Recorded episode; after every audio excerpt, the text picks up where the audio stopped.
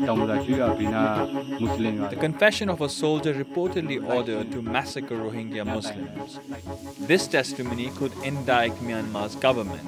It's on trial at the International Court of Justice, accused of genocide. Or the fact is that both men claim to have received orders to exterminate all Rohingya or to kill all Rohingya in specific areas.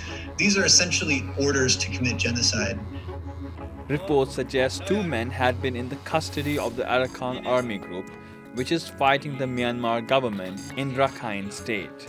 They were taken to The Hague after recording their testimony and may be called as witnesses or stand trial. The government has denied its involvement in what the UN says is the genocide of Rohingya Muslims. Nobel Peace Prize laureate Aung San Suu Kyi appeared before the court in person to defend her country.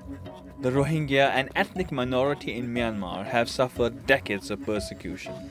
Since 2017, more than 700,000 Rohingya have fled Myanmar to Bangladesh to escape what the government calls a clearance campaign in Rakhine State. In a report published last year, a UN fact-finding mission said that Myanmar is failing its obligation to prevent genocide and its genocidal actions may occur again.